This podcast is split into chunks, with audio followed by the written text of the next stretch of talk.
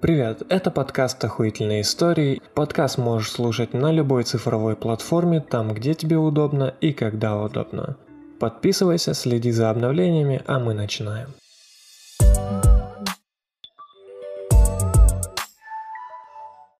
Всем привет! Сегодня в гостях у нас тимлид а, продуктовых аналитиков в Каспи банке а, Костя Швацкий. Кость, привет! Как у тебя дела? Привет, все хорошо. Очень много работы в нашем Каспи банке, который Каспи KZ. Только сегодня смеялись по поводу того, что э, мы все-таки уже Каспи KZ, а не банк. Давно это переросли. Это напоминает какую-то историю, как один э, банк зеленого цвета тоже избавился от надписи «банк» у себя в названии. С чем это вообще связано? Почему, кстати, многие говорят, что Каспи это действительно не банк, а больше финтех? Да не многие говорят, а в принципе, наверное, компания стала больше, чем просто банком, ну, потому что у нас есть и другие продукты, да, travel, у нас есть marketplace, Каспи магазин, да, у нас есть платежи, у нас есть приложение Каспи Pay, да, бизнесовое для наших партнеров. И как бы само классическое, наверное, определение банка мы уже пережили, ну, переросли. И мы уже больше суперап, такая экосистема вокруг финтех-продуктов, э, маркетплейса и так далее. Поэтому как-то так. Просто, может, э, как бы люди не всем успевают догнать да, то, что происходит. Вот, все привыкли, а потом, когда стало развиваться больше направлений в работе, как-то для всех, ну, еще, еще не произошел этот перелом, наверное, в массовом сознании. Окей, компания компании, но мы здесь, наверное, все-таки за твоим опытом и хотелось бы узнать про продуктовую аналитику, потому что до этого мы общались с Таней Сафрыгиной из Касперского, она UX-аналитик. А можешь рассказать, в чем вообще разница продуктовой аналитики и UX-аналитики? Слушай, это такой вопрос, как э, с разницей между UX-дизайнером и продуктовым дизайнером. Э, то есть э, грань такая очень размытая и тонкая. Ну, потому что если спускаться там до определений, до названий, да, и пользовательский опыт, да, и продукт как продукт, то, в принципе, тут очень все такое на грани. Наверное, продукт-аналитик, он больше про взаимодействие с продуктами и работу внутри продукта, да, конкретного продукта. То есть работу с аналитикой конкретного продукта. UX-аналитик ну, в принципе, наверное, это даже очень похожая профессия. Я, честно говоря, прям такую четкую границу бы сейчас сходу и не провел.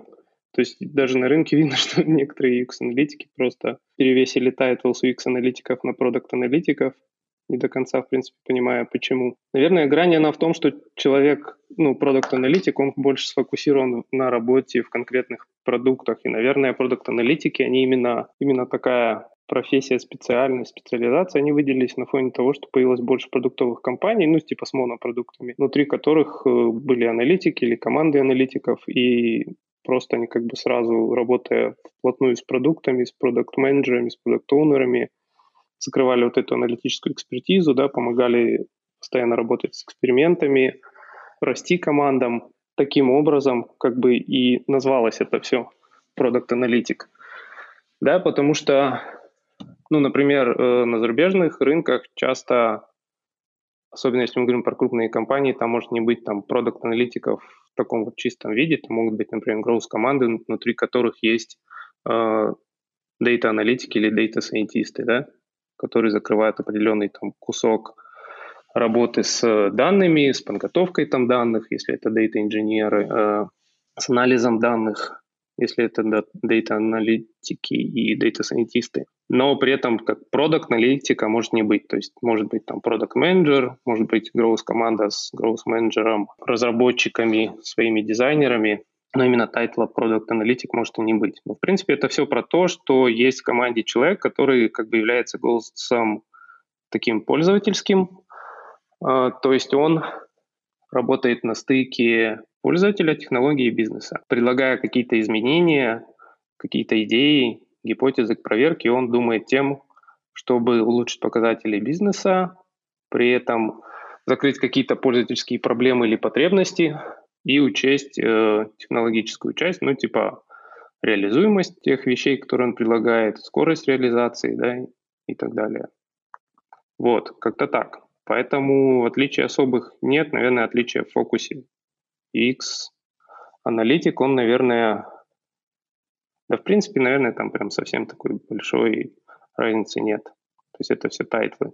Скорее важнее то, какую ты функцию выполняешь в команде, в компании, в продукте, да, и какую пользу приносишь. Скорее лучше от этого отталкиваться.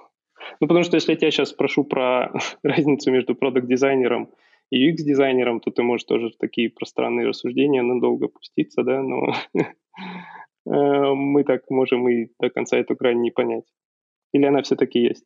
А, она все-таки есть, но этому нет четкого определения. У меня была, у меня была там что-то часовая или полуторачасовая лекция на эту тему. А, это действительно так. И просто, понимаешь, в современном мире, когда мы говорим про продукты, а, действительно очень тяжело найти грань. То есть мы видим, да, допустим, э, UX-дизайнер стал там продукт-дизайнером, у вас там в команде, допустим, есть продукт менеджер ты продукт аналитик и э, понимаешь, э, есть еще как бы моменты такие, что, допустим, от того же продуктового дизайнера требуют знания там тоже каких-то метрик, а, какой-то аналитики, разбираться там э, с амплитудой, там еще с чем-нибудь, чуть ли не на, на Python дашборды делать, да, и вот где вот эта грань, как вот, допустим, найти человека на определенную роль, а, я не особо понимаю, потому что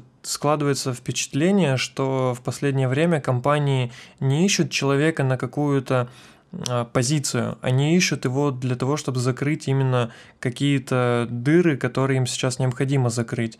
И получается так, что у тебя, допустим, а, продукт-дизайнер, он будет заниматься где-то продуктовой аналитикой, где-то он будет там саппортить э, менеджеру там с бэклогом, с бэклогом и роудмапом, и в итоге все как-то очень сильно размывается. Тебе так не кажется? Наверное, это зависит еще от э, компаний, продуктов и размеров компаний, потому что если это какая-то небольшая команда, небольшая компания, да, там, условно, там, одним-двумя дизайнерами, несколькими разработчиками и продуктом, то, наверное, на этом этапе сам продукт, там, например, экспертизу аналитика закрывает.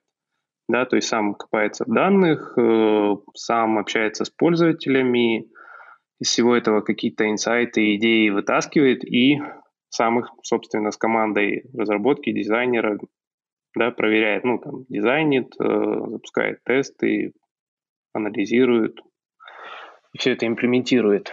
Вот. А в больших компаниях там, в принципе, с ростом количества задач, потока задач, с ростом самих продуктов уже ну, начинается специализация и выделяются такие специальности. Ну, наверное, поэтому аналитики и появились, да. То есть, в принципе, если у тебя компания, ну, команда или продукт такая небольшая, то до какого-то этапа тебе, возможно, и не нужны. Там как аналитики, так, собственно, там и UX-ресерчеры, например, да, или какие-то другие ребята, пока ты сам справляешься. Но если ты, во-первых, у тебя растет поток задач, у тебя растет продукт, и ты хочешь эффективно делать это, ну, потому что если ты, например, продукт, да, то у тебя помимо этих задач еще целая лукошка.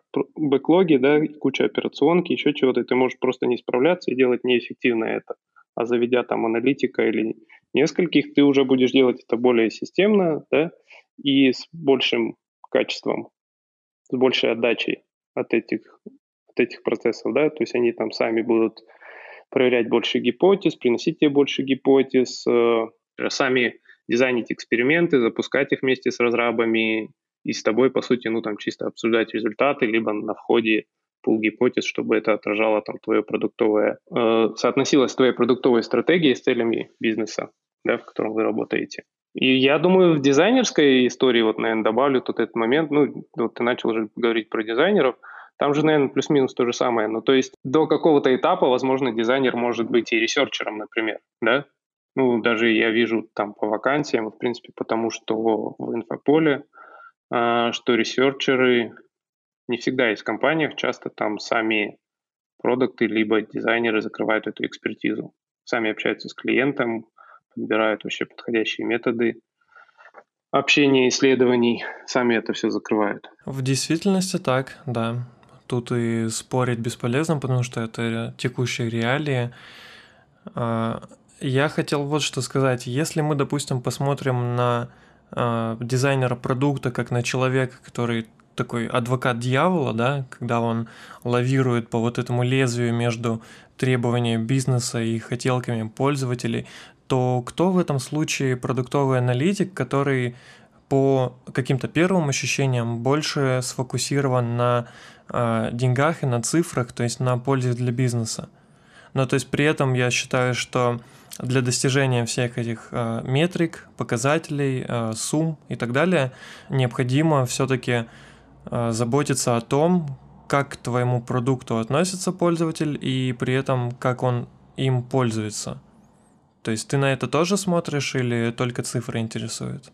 Ну, мы в первую очередь на это смотрим, наверное, с большим уклоном, так как мы все-таки корнями такие UX-аналитики, то мы как голос пользователя в том числе. Но, естественно, при этом мы интересы и цели бизнеса тоже понимаем и учитываем, и нам их транслируют продукты соответствующих продуктов да, в компании, просто потому что, ну, как бы э, делать пользователю хорошо важно и нужно, но при этом нужно учитывать, как это влияет на показатели продуктов, в том числе на бизнесовые. Ну, потому что все мы здесь в компаниях, которые должны зарабатывать в том числе. При этом это не означает, что мы там проверяем гипотезы, например, только сугубо строго связанные с тем, чтобы там помогать продуктам растить их показатели и бизнесовые эти. То есть, ну, как бы пул гипотез у нас всегда в любом продукте есть связанный там с э, штуками, которые просто улучшат клиентский опыт. И не обязательно прям непосредственно связаны с показателями.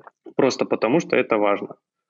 Ну, клиентский опыт опыт пользователя очень важен для нас. И любые гипотезы проверяемые мы всегда в том или ином виде валидируем, проверяем с пользователем. Ну, то есть, если говорить там про цикл жизни гипотезы, то он обязательно в том или ином виде валидацию проходит, только за исключением, наверное, случаев, когда для тебя сам АБ-тест или эксперимент является способом валидации просто потому, что это быстрее и дешевле проверить АБ-тестом, чем долго валидировать. Бывают такие случаи, не так часто, но бывает. Какие-то вещи проще протестировать сразу.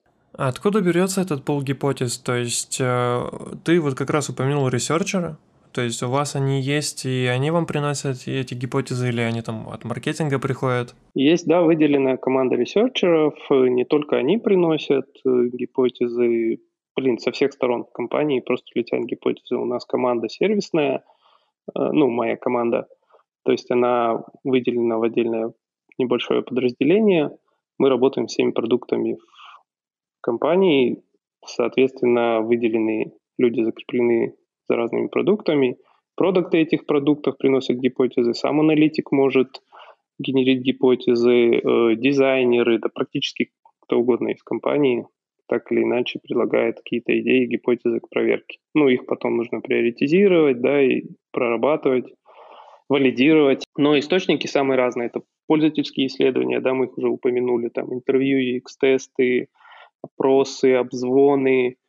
А, это инсайты из данных, мы здесь все-таки аналитики, это использование амплитуды, мы работаем с амплитудой. И всего, что мы прокидываем в нее, да, всех данные, строим воронки, смотрим, сегментируем их, смотрим, где отваливаются пользователи, смотрим там а, возвращаемость. В принципе, оцениваем путь клиента сквозной через весь, ну, через весь продукт, там от привлечения до повторных целевых действий, скажем так, да, там покупок или еще чего-то.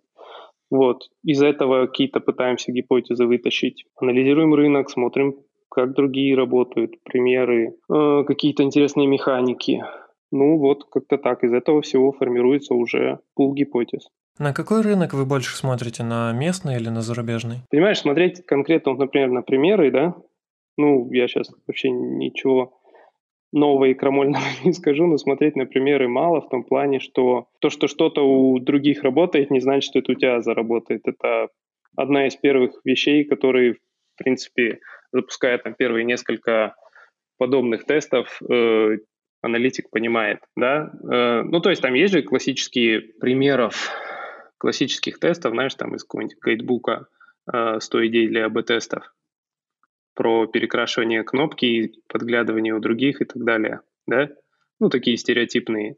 Ну вот, одна из первых вещей, которые ты понимаешь, когда проводишь похожие тесты, если тебе все-таки дают их провести, это то, что половина из них не работает, потому что не все, что работает у других, сработает у тебя, у вас могут быть разные аудитории, э, разные стадии развития самих продуктов, да, и так далее. И что вот эти все тесты перекрашиванием кнопок и так далее, это полная туфта, просто потому что нужно в своих идеях и гипотезах в первую очередь отходить от проблем пользователей их потребностей, и тогда у тебя больше шансов, что ты в итоге получишь успешно проверенную гипотезу которая даст результат. Можно, конечно, все эти стереотипные штуки перетестить по кругу, но это тебе там с высокой вероятностью даст небольшие такие, скажем, эффекты. Ну, либо ты протестишь какие-то банальные вещи, типа я перекрасил кнопку, она стала заметнее. Ну, come on, чувак, ну, конечно, она стала заметнее. Это так. Ну, блин, ты не цвет кнопки протестил, ты просто проверил идею, что если сделать что-то заметнее, это э, начнут чаще нажимать. Опять же, там есть всегда дробеки, ну, в смысле, какие-то сайд-эффекты в виде того, что, во-первых, ее начнут чаще нажимать, это не значит, что ты там в целевом показателе какой-то прирост получишь. Во-вторых, это может быть просто эффект новизны. Люди ее нажмут, но дальше не пойдут. Ну, это связано первое и второе, да. В-третьих, у тебя может что-то другое просесть. Там кнопка стала заметнее, но какой-то другой важный элемент стал незаметным, да, и так далее. Вот, соответственно, как бы э, один из источников, если мы говорим про анализ рынка, то он такой, ну, типа, это скорее больше для подкрепления и для, когда ты уже что-то придумал проверить, протестить, ты смотришь, как это реализуют другие, просто чтобы велосипед не изобретать. Смотри, а, по поводу анализа рынка, я думаю, это тоже к нему относится. А, как вы вводите какие-то новые вещи, а, которые, скажем, очень сильно актуальны для вашей целевой аудитории вот именно сегодня? Ну, вот условно вы вводили, там, скажем, сканирование QR-кода э, системы ошибок да, для доступа в заведение по статусу. Э, еще какие-то такие штуки были. То есть, э, когда вот этот момент приходит, когда вы собираетесь, обсуждаете, и кто-то из вас говорит, типа, ребят, нам нужно это там завтра выкатить. Слушай, ну тут надо, наверное, отметить сразу вот эту границу, что мы-то больше работаем с уже действующими запущенными продуктами, и прилагаем именно улучшение клиентского опыта да, и идеи, там, гипотез по улучшению в них. Наверное, для команды, для growth команд, для команд аналитиков на какой-то на каком-то этапе развития наступает такой момент, когда они прям уже большие штуки начинают предлагать и генерить. Но мы пока к этому не пришли, как раз активно в эту сторону движемся. Ну ты понимаешь, допустим, что, что для этого нужно? Мы сейчас больше сосредоточены на генерации вот таких вот вещей, именно которые позволят в действующих продуктах улучшить клиентский опыт. Ну и там на самом деле всегда много работы, всегда много что можно улучшить, и это просто очень круто. На твой вопрос, понимаю ли, что для этого нужно, тут очень сложный ответ, все зависит от компании к компании. То есть э, меняется от компании к компании. В принципе, да, я как бы понимаю, что нам нужно нашей команде, чтобы больше таких вещей предлагать и проверять, да, но, во-первых, там сама история с этим, она же связана с тем, что если ты что-то большое предлагаешь, там очень большая такая валидация нужна, очень много нужно проверить, обосновать, да, рассказать, доказать, что эта штука действительно нужна, там большая фича или какой-то новый продукт, да. Ну, такие инициативы, они больше не про нас. Мы, наверное, более про вот такую именно локальную оптимизацию продуктов пока что. Ну вот интересно, то есть я понимаю, что аналитик это всегда скорее про такой э, основательный, педантичный, можно сказать, наверное, подход на основе каких-то полученных инсайтов, данных, э, гипотез, валидации гипотез и так далее, и так далее. Но наверняка бывают моменты, когда вот действительно что-то нужно сделать вот прям сейчас и сегодня, без какой-то проверки, а, что в этот момент на, на душе у аналитика? Бывает, бывает, да, определенно. Блин, ну, аналитик, он же как бы, хоть и там, он же взрослый человек, он понимает, что, ну, там, или на компромиссы нужно идти, и не всегда ты это качественно провалидируешь, да. Ну, типа, в принципе, у нас как бы решения не всегда в условиях стопроцентной определенности принимаются. И, в принципе, в IT, там, в продуктовой разработке, в развитии продуктов это также работает, да? Ну, ты там при условии там 70-80% доступной информации принимаешь решение. Даже то, что ты там провел АБ-тест, это там не стопроцентная гарантия того, что это решение сработает. Там даже статистически всегда есть вероятность, что ты выкатишь в прод там один из ста успешных тестов ложно-положительный, да? Ну, сложно-положительным эффектом. Вот. Соответственно, как бы человек, он понимает в этот момент, что, ну да, где-то нужно пойти на компромисс, там, запустить что-то, что тебя попросили запустить там в обход процесса или там запустить, запуская какую-то фичу или продукт, ну, скорее, наверное, фичу, понимать, что ты там на какой-то компромисс пошел, можешь его запустить, не проверив. Ну, у нас, в принципе, я бы не сказал, что такое практикуется. В том или ином виде перед запуском фич мы проверяем, валидируем, оцениваем эффект от них. Но бывают кейсы, когда ты там на каких-то компромиссах можешь там или тест в прод выкатить не при полной уверенности или еще какие-то такие вещи. Ну, как бы это, в принципе, для рынка э, характерно. Даже есть там в статьях и в книжках периодически попадаются истории про то, что ты, ну, в основном, наверное, для продуктов, потому что часто за ними, да, финальное решение. За продуктами там или за CPO, head of продуктами. Типа, что ты можешь как бы принимать решение там о раскатке теста, например, да, если мы говорим о проверке тестов, именно при там э, неполной уверенности. Даже пресловутый p-value, да, и э, статистическую значимость иногда в сторону там уменьшения снижают, да, там с уровнем доверия, допустим, 90% некоторые работают. Это, конечно, риск. Ну, типа для больших компаний все-таки лучше большие значения принимать, просто потому что с потоком тестов в больших компаниях ты начнешь кучу ложноположительных ложно сработавших вещей выкатывать и обрастать всяким хламом, да, ненужными или казалось бы, нужными, но на самом деле ненужными вещами. Смотри, такая штука, а, я понимаю, ты продуктовый аналитик, но я дизайнер, и я не могу спросить, не могу не спросить точнее, а, сталкивался ли ты когда-нибудь с, с редизайном? Не, ну, конечно, сталкивался. А, тут, тут смотри, какой а, суть вопроса, в общем-то, в чем. А, редизайн это такой процесс, который связан с несколькими моментами, иногда по отдельности, иногда все в купе. А, во-первых, это может быть процесс устаревания дизайна, да, то есть а, out of trends.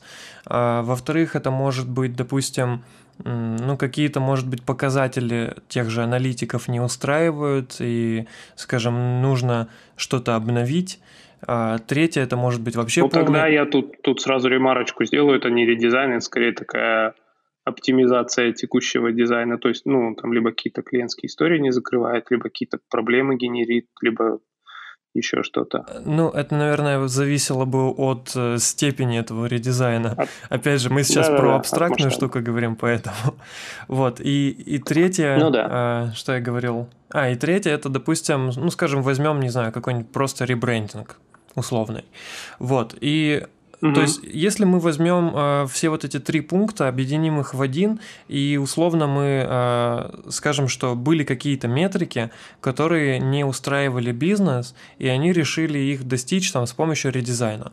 Что-то как-то говяно мы, в общем, стали менять, и здесь себя как аналитика хочется спросить, какие метрики э, показывают успешность редизайна? Ну, во-первых, тут смотри, сама э, изначально из-за того, что гипотеза, ну, в смысле, сам твой редизайн, он в вакууме, тут уже можно с самого начала начать задавать вопросы, потому что там изменение цветов и шрифтов, э, вопрос, зачем это делается, да. Ну, во-первых, оно непонятно, как может повлиять на метрики продуктовые, да, ты говоришь, что вот там э, продукта не устраивает какой-то показатель, он там замыслил редизайн. Ну, вряд ли так в жизни прям бывает, да? Если тебя не устраивают какие-то показатели, то ты, наверное, пытаешься локализовать, на каком этапе клиентского пути эта проблема, и этот этап оптимизировать. А то, что ты говоришь, больше похоже на то, что мы там типа сделали какой-то продукт, он не зашел, э, мы его там редизайним. Ну, тут, может, у, тебя у продукта проблема с базовой ценностью какая-то, э, нет проблемы решаемой, ну, то есть нет какого-то там пресловутого продукт маркет фита. Вот, наверное, а, здесь опять же два таких разветвления вопроса. А, Первый по поводу, может быть, дела в продукте. А, во-первых, не каждый это понимает и затевает вот этот беспонтовый редизайн. Я именно поэтому, в принципе, и упомянул просто изменение там цвета на какой-то стран... цвета на какой-то странный и шрифтов. А, отвечая на твой вопрос, э, влияет ли это как-то, ну, в принципе, в практике... Ну, смотри, давай так, если ты как продукт бы ко мне пришел или как дизайнер и сказал, типа, Кость, вот хотим вот тут вот э, экран поменять полностью, да, или там э, вот здесь, короче, вот этот лендинг хотим полностью заредизайнить, да, поменять полностью дизайн. Э, типа, на что это может повлиять? Ну, то есть мой первый вопрос был в ответ, а зачем мы вообще это делаем? Что мы хотим добиться тем самым? Зачем нам редизайн этого лендинга? Э, и тут уже могут быть разные ответы.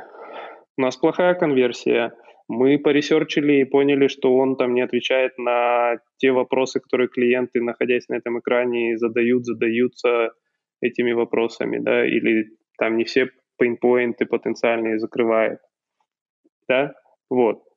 Если так, то, в принципе, ну, это адекватная история, адекватная картина. Мы не закрываем какие-то клиентские истории, мы пошли с дизайнерами, переделали лендинг, э, отнесли его, опять же, на UX-тесты в каком-то виде, да, с клиентами, типа валидировали, что это действительно стало, что это по-прежнему понятно, юзабельно, удобно, да, что это вот действительно на вот эти там э, вопросы отвечает и так далее.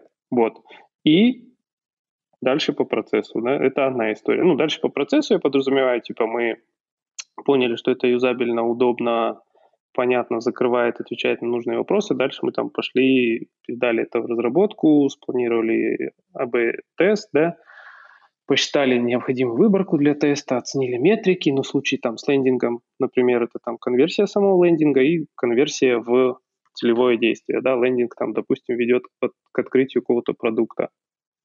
Конверсия открытия этого продукта и конверсия прохода, прохождения самого лендинга, да, там одна основная метрика, одна Э, такая как, ну, их по-разному называют, там, э, дополнительная, гардрейл, ну, гардрейл немного не то, наверное, да, дополнительная метрика такая, которая тебе тоже говорит о том, что стало лучше или не стало хуже, да. Ну, например, ты можешь конверсию лендинга повысить, но в целевом, в целевой конверсии ничего не получить. Или наоборот, тоже бывает. То есть люди по-прежнему хорошо проходят лендинг, но теперь проходит тот сегмент пользователей, скажем так, более заряженный, более заинтересованный, и в финальной конверсии ты получаешь аплифт, и такое тоже бывает. Вот. А, если мы говорим про историю, когда люди приходят и предлагают там вещи типа давай там тут перекрасим, здесь шрифт поменяем, ну опять вопрос, зачем это делается. Если это там в общем, в рамках каких-то общих там дизайн изменений, э, ну, которые там предложил арт-директор, дизайн-директор там в разных компаниях по-разному называется, да, то в принципе окей, там будет зависеть от того, какого масштаба эти изменения, что они могут затронуть. Если это как-то на клиентский опыт влияет, то мы можем там какие-то вещи тоже предложить, проверить, протестить, потому что там пресловутые шрифты могут повлиять как-то на интерфейс, да. Ну, опять же, дизайнеры, скорее всего, сами это уже учтут на этом этапе, что там где-то что-то поедет, изменятся размеры элементов, еще что-то, да. Если это задача в разряда типа хотим что-то здесь поменять, хотим понять, что вот тут что-то не ухудшится, не изменится, ну, такие задачи тоже, да, бывают. Тут аналитик выступает в роли такого эксперта, который помогает э, запустить и проверить, что вот это вот там элемент люди не потеряли, по-прежнему находят, или там э, какая-то кнопка не потерялась, или еще что-то такое ну вот прям массовый редизайн, ну прям, ну он же как бы, я не знаю, спроста не происходит. Только если ты совсем не, э, ну там не какой-то совсем устаревший у тебя интерфейс был, тогда, наверное, да, это происходит так вот разово и масштабно. Тут в этих случаях ты проверяешь после запуска, наверное, уже, что зависит, опять же, от, видишь, от технической, наверное, возможности. Ты же не сможешь старую версию продукта на каком-то небольшом сегменте пользователей оставить, скорее всего.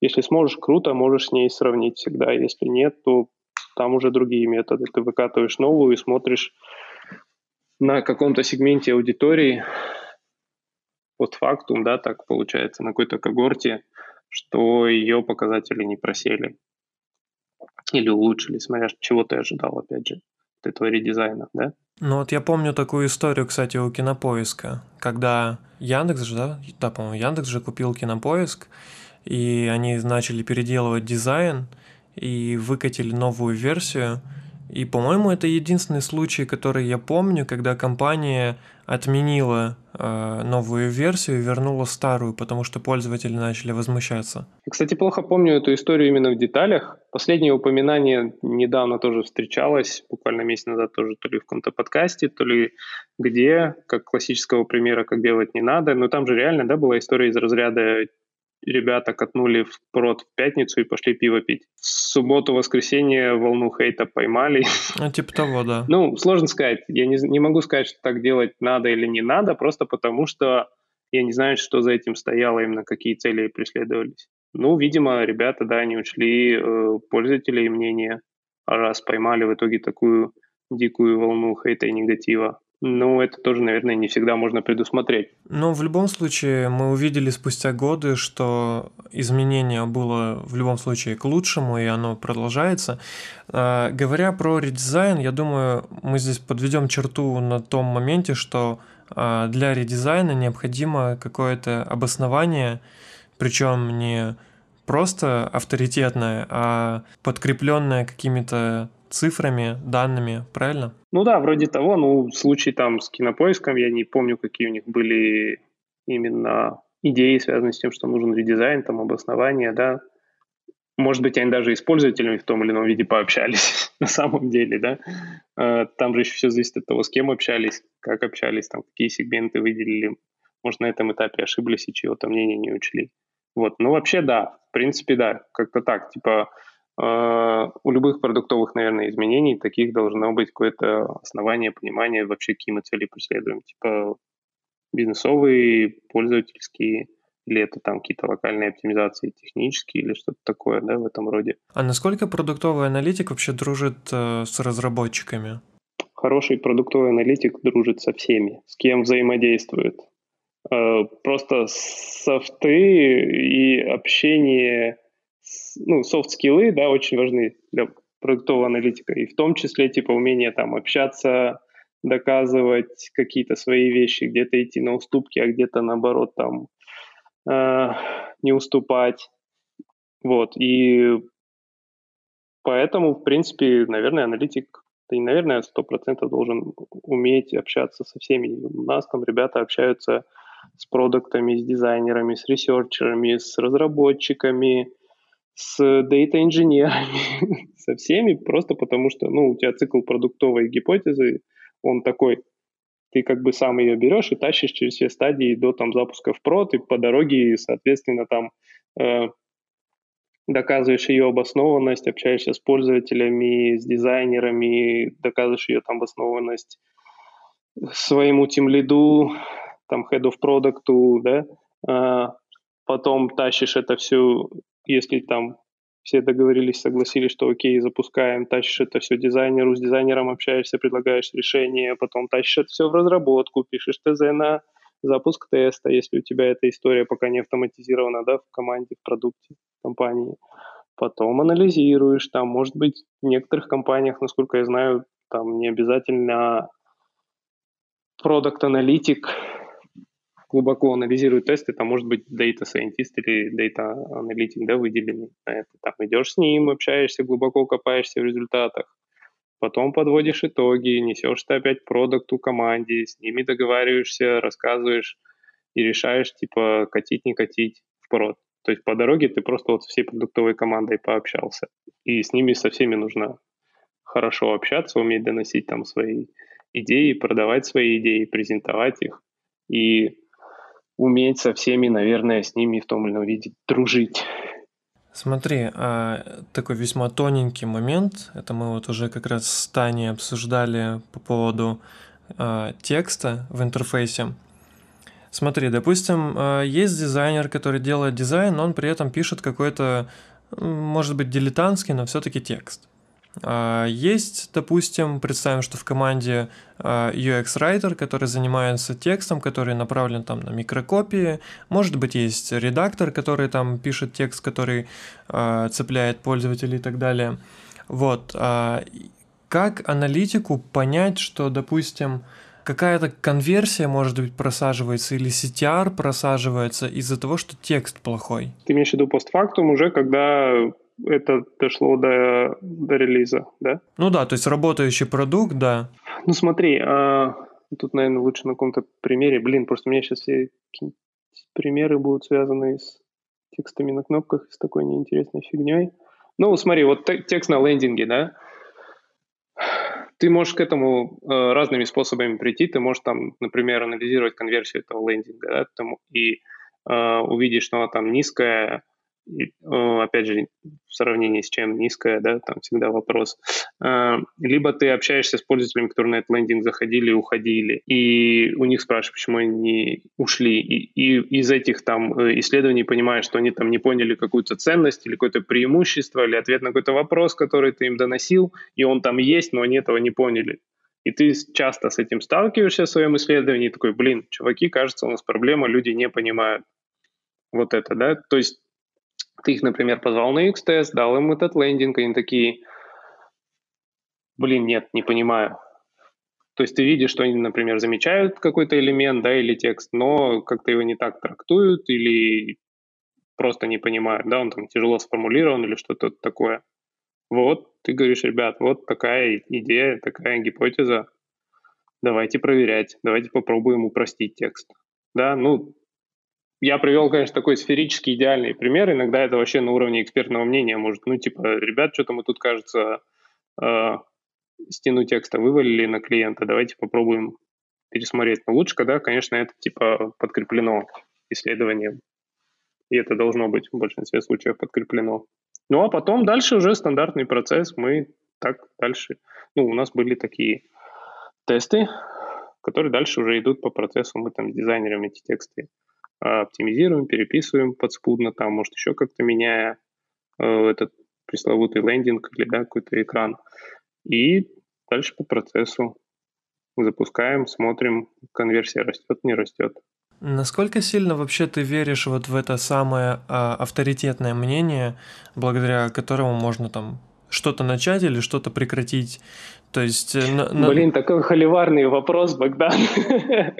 ну, типа, не знаю, э, я, наверное, из людей, которые верят в него все-таки, потому что иначе ты можешь спуститься в тестирование всего подряд и вещей типа э, как раз вот цветов кнопок, э, каких-то там вещей, связанных с текстами, еще чего-то такого. Это, это, я не говорю, что это не надо тестировать, да, но, наверное, на каких-то этапах можно и нужно, но когда у тебя уже совсем нечего тестировать, ведь ты прям все, все пользовательские проблемы знаешь, закрыл э, и все такое. Но все-таки лучше, когда у тебя гипотеза, она связана, ну и твой эксперимент, он связан с тем, с пользовательской проблемой, потребностью незакрытой, да, чем когда это вот что-то такое, типа, э, на экспертном мнении основанное. Но бывает и обратная история. Ну так и чё холиварного? Ну потому что в интернетах, в книжках, в статьях много обсуждений на эту тему, и как бы к единому мнению никогда никто не может прийти. Опять же, я, видишь, свое мнение выразил, кто-то всегда может возразить, возразить и сказать, типа, да не, ну, чувак, экспертное мнение может навредить твоему продукту потому-то, потому-то. И в каких-то случаях он будет согласен. Тут просто нет черного и белого. Тут вот всегда что-то такое серое и смешанное. У нас бывают там и с коллегами споры, и там с ребятами из других компаний, знакомыми на тему вот этих вот экспертного мнения, но оно, понимаешь, оно же опять тоже из вакуума не формируется. То есть есть либо какие-то прописные там истины э, в плане там э, делай там кнопки такими, чтобы в них можно было попасть, делай там call to action основной заметным, да, ну, из воздуха сейчас примеры. Либо есть какие-то вещи, которые ты на опыте понимаешь, там проведя уже не один десяток тестов, ты понимаешь, вот это работает, а вот это не работает. Когда тебе приносят идеи, говорят, как бы вот давай сделаем то-то, у тебя уже, в принципе, насмотренность, как у аналитика или как у дизайнера, она настолько большая, что ты можешь сразу это отмести. Да, то есть как бы говорить полностью, что там экспертное мнение это плохо, это не работает, хотя бы по этой причине нельзя. Наверное, просто потому что э, это мнение, экспертность из ниоткуда не берется. Но одновременно очень хорошо челленджить себя, постоянно свои же там какие-то догмы, установки перепроверять. Потому что все очень быстро меняется, развивается, какие-то вещи, которые там вчера работали, завтра могут не работать. А как ты вообще, кстати, развиваешься как профессионал? Ну, плюс, мне кажется, э, мало развиваться именно только в продуктовой аналитике. Э, развиваешься ли ты в каких-то там смежных областях? Да, если коротко, то да. Ну, тут как бы, смотри, я как тимлид должен же еще развиваться не только как аналитик, но и как человек, который управляет командой, э, соответственно, понимать, куда мне эту команду вести, да, к чему стремиться, смотреть на лучшие практики на рынке, э, как команды продуктовых аналитиков в других компаниях устроены, как гроус команды в других компаниях устроены, да, с одной стороны. С другой стороны, там связаны именно с нашей работой какие-то вещи мониторю постоянно там. Э, как люди выстраивают эксперименты в компаниях, да, вот эти системы экспериментирования. Имеется в виду под системой экспериментирования, я понимаю именно сам процесс, да, как устроено экспериментирование в командах. Э, как люди идут к тому, чтобы тестировать больше гипотез. Э, как устроены эти процессы в больших компаниях. Э, да, как это устроено там на зарубежных рынках. Плюс какие-то вещи мониторю, связанные, ну, там, с нашей средой, да, там, с теми рынками и продуктами, сферами, в которых мы работаем, да, там, с e-commerce, с travel, с финтехом, э, просто какие-то практики, просто что происходит в сфере, да, плюс э, конкретные скиллы нет-нет прокачиваю, да, там общение с клиентами, э, скиллы как аналитика, да, какие-то вещи, связанные с управлением людьми. И это разные источники. То есть это где-то курсы, ну там, сейчас назову просто стандартный набор, ничем не отличающийся, наверное, от основных этих, э, того, что все рекомендуют. Это вот Go Practice, э, Замесин, это куча всяких лекций, статей, э, видосов, докладов, там, например, Epigrowth есть, да, такой сервис подписной. Э, там очень много классных докладов. Это статьи, да, это там как на VC, так и на разных э, всяких агрегаторах, да. Э, вот. Либо, ну, помимо того, что есть какая-то основная такая история, связанная с саморазвитием, да, ну, то есть я там понимаю, где у меня пробелы, это один момент. Второй момент, я понимаю, там, ну, есть какой-то запрос сейчас текущий, да, в текущей работе какие-то задачи, вопросы, на которые я могу там не знать ответа. Я иду и, ну, блин, Google, гуглю. Вот, как-то так ну, как бы аналитик, он не может не развиваться, просто потому что вся сфера развивается. Да и в целом, наверное, плохо не развиваться для нас. Как и для дизайнеров, собственно. А, не просто, но очень кайфово. Ну, во-первых, у меня такого опыта прям так, чтобы долго и прям вот именно вот, вот у тебя позиция или да, ты там отвечаешь за людей и все такое его не было. Плюс, опять же, с таким Э, количеством людей, да, я там до этого условно курировал, управлял командами, ну, сложно даже командами называть, там одним-двумя людьми, да. Вот, и э, основной, наверное, сложностью было именно то, что я раньше таким количеством людей не управлял.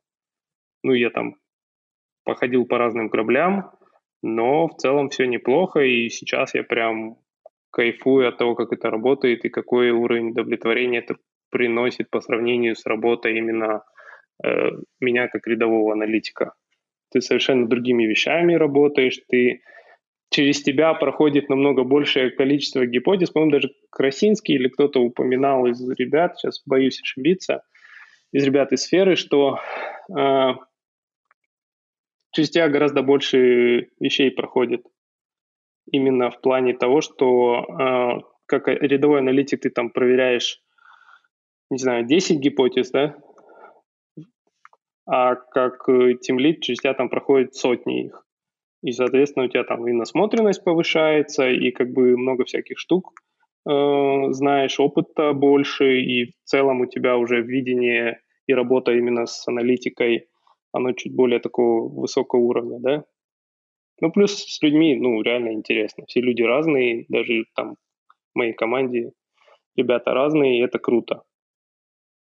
Я этого не знал и не понимал на тот момент, когда, наверное, стал тем лидом, но в этом есть своя прелесть. Потому что когда ты это открываешь в процессе, это квинтэссенция просто кайфа. Но иногда я говорю, что, знаешь, э, есть история с... Э, по-моему, на Эпике был доклад э, ребят из Райфайзена. Они там про гроус команды, по-моему, рассказывали, и про... Эм, сейчас скажу. Да, про, про работу гроус маркетинга в компании. У них там был слайдик замечательный с котиком, который говорил, каждый день гроус команды в большой компании а ниже подпись во Вьетнаме было легче. И вот иногда мне кажется, что в роли тим лида, типа, блин, рядовым специалистам было легче. И в каком-то смысле, наверное, оно так и есть. Но это просто про разное. Это про то, куда ты в итоге хочешь прийти. Глубже прокачаться как аналитик, да, именно ну, в глубину, или в ширину и больше прокачаться как менеджер. Ну, из того, что я слышал, в принципе, во многих, типа, профессиях, там, и разрабов, да, и дизайнеров, люди так или иначе перед этим выбором встают, да, и я для себя, как бы оценив свой скилл, скилл-сет, и этот понял, что, ну, блин, круто, если мне говорят, давай ты будешь тем лидом и будешь вести компанию, грех не воспользоваться, компанию, простите, команду, хотел сказать, компанию людей, а, Э, будешь вести команду, э, да, грех этим не воспользоваться, это классный опыт в любом случае. Поэтому даже если там э, у тебя не получится, это все равно очень ценный опыт. Это вообще взгляд на вещи совершенно другой стороны. Даже взгляд, наверное, на людей и на мир в какой-то вот уже новой плоскости. Вот смотри, ты, например, сеньор э, дизайнер, да, у тебя все равно есть несколько людей, скорее всего, в подчинении, да? А, как, как, когда как, сказал бы, в зависимости от проекта. А, ну или у тебя это типа в рамках конкретной задачи проекта, да? Да, то есть я могу брать роль лида. Ну то есть до этого ага. я работал лидом и в Сбере, и э, в SmartLab и так далее. Вот. Ну а до этого рядовым дизайнером, да? До этого, да. Ну и как вот тебе такой experience, например, когда ты стал лидом? Вряд ли же, что ты прям готовился к этому, да, вот просто раскрою свой вопрос, но типа ты такой, ты, ты, ты не шел же там и заранее, нет, вот буду лидом, типа, да? То есть вряд ли это прям так одномом... это вот одномоментно, скорее всего, происходит. Нет, нет, нет, такого абсолютно не было. Это, это было как снег на голову, если честно, и я вообще не понял, что произошло, потому что как-то, знаешь, то есть первые там пару дней ты как будто в какой-то эйфории, типа, вау, новая роль, прикольно. Потом ты начинаешь понимать, что эти люди, они приходят к тебе с твоими, со своими проблемами, а тебе надо начинать как-то а, их разруливать, тебе нужно как-то растить этих людей, ты начинаешь думать, а можешь ли ты это делать, а вообще, то есть, а сам-то ты вырос, как бы, чтобы кого-то учить, начинаешь э, вот все вот эти моменты прорабатывать, и только спустя там, ну, я не знаю, ну, полгода... Это я... что-то прям граничащее с синдромом самозванца, сори, что тут вклинился. Э, да, вот что-то что такое. Что-то такое, но потом ты это все прорабатываешь, и я не знаю, то ли через полгода, то ли через год я уже мог уверенно сказать, что я там помог кому-то, э, взрастил кого-то, э, мы там дошли до чего-то, и что я могу брать уже больше людей в управление.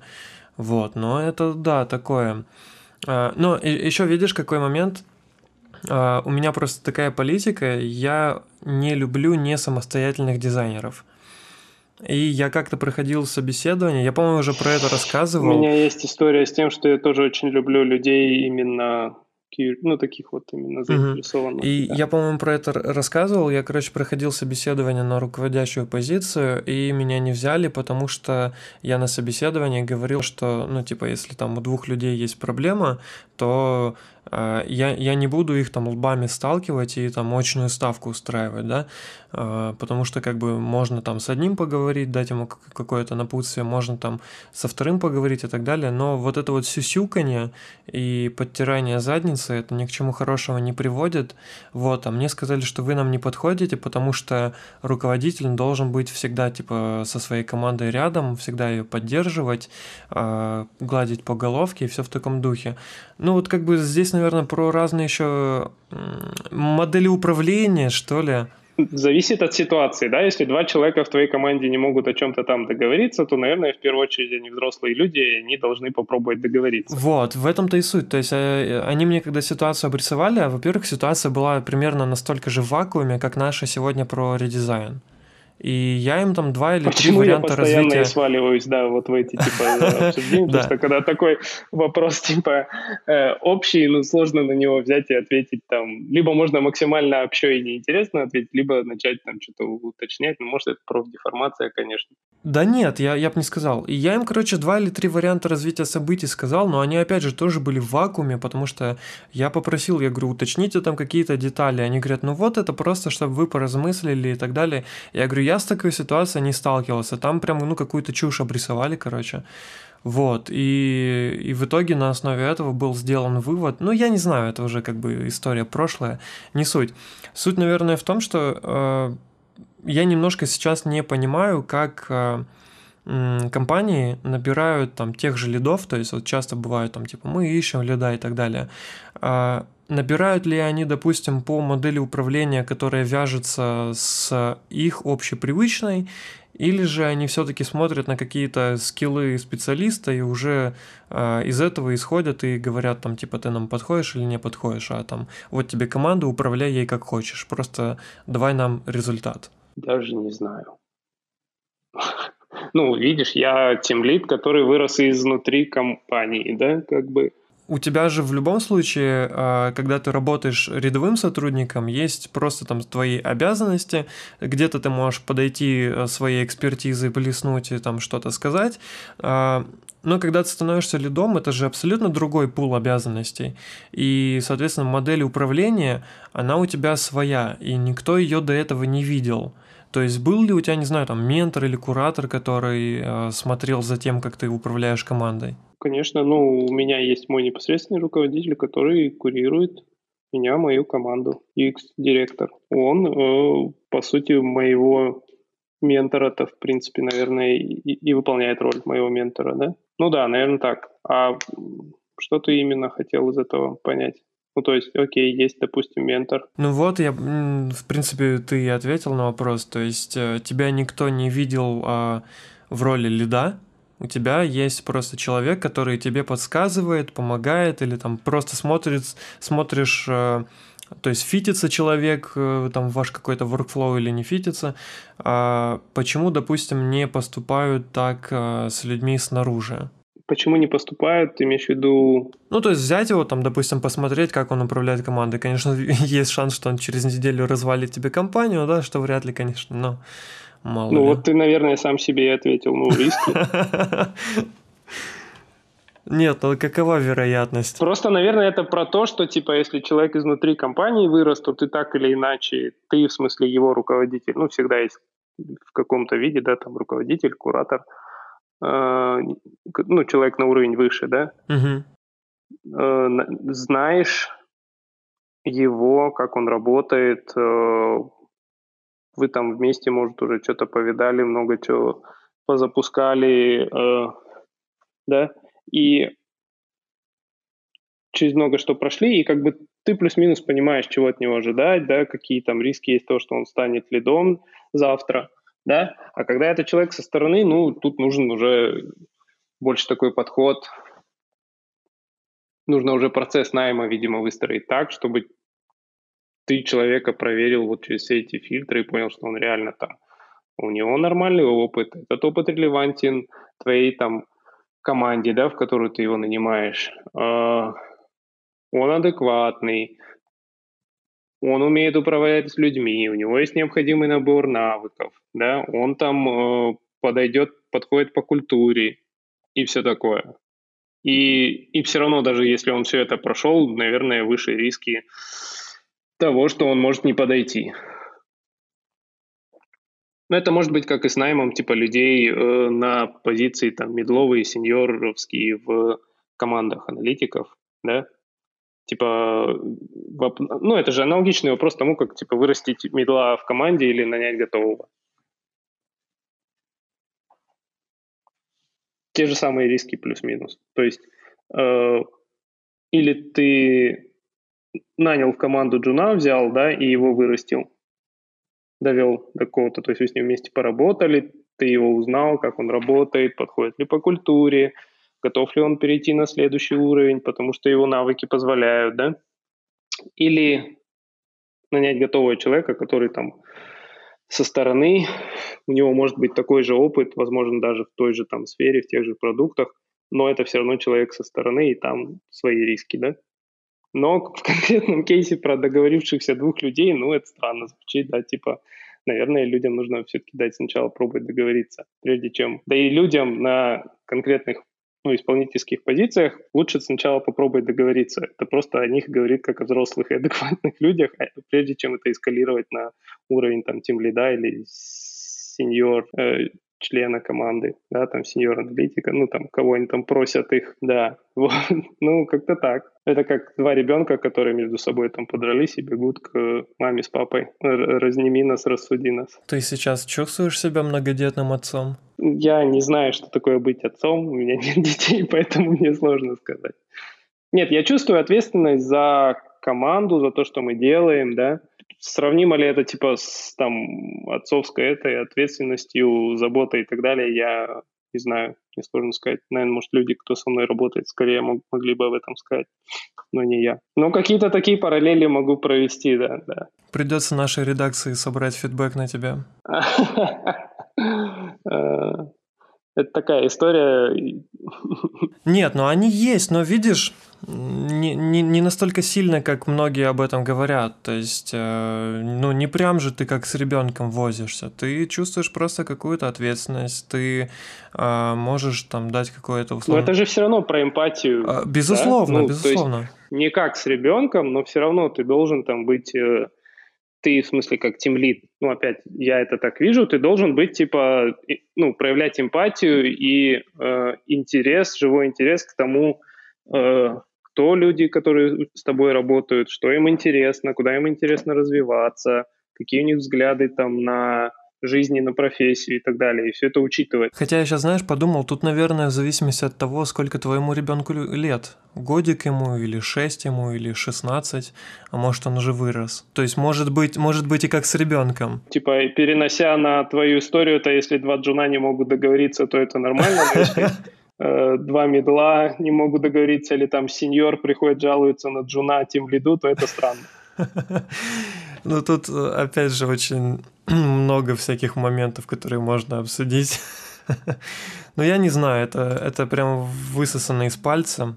Ну да, там нужен конкретный кейс, потому что, наверное, от него зависит, о чем не могли договориться люди. Опять же, вполне возможно, что нормально, что, да, что ты им не подошел, у вас разная культура. Да, конечно. Э, кстати, я думаю, что вообще, в принципе, э, очень круто, когда вот прям на таком этапе ты компания понимаете, что вы не сработаетесь, чем вы бы на что-то оба закрыли глаза и просто потратили время друг друга. Да, просто потому что, ну да, первичные, наверное, собеседования и вот встречи, да, в рамках найма, они как раз и про это в том числе, чтобы понять, вы по культуре подходите друг к другу или нет. И круто, когда человек, ну, сам специалист приходит и рассказывает, я вот про вот это, да, мне вот ок с э, вот этими вещами, у меня вот есть вот такие навыки, но вот таких вот нет, не замалчивает, там не скрывает, а честно рассказывает, да, вот это умею, вот это умею, вот это не умею, вот в прошлом там в бэкграунде были такие-такие вещи, потому-то, потому-то.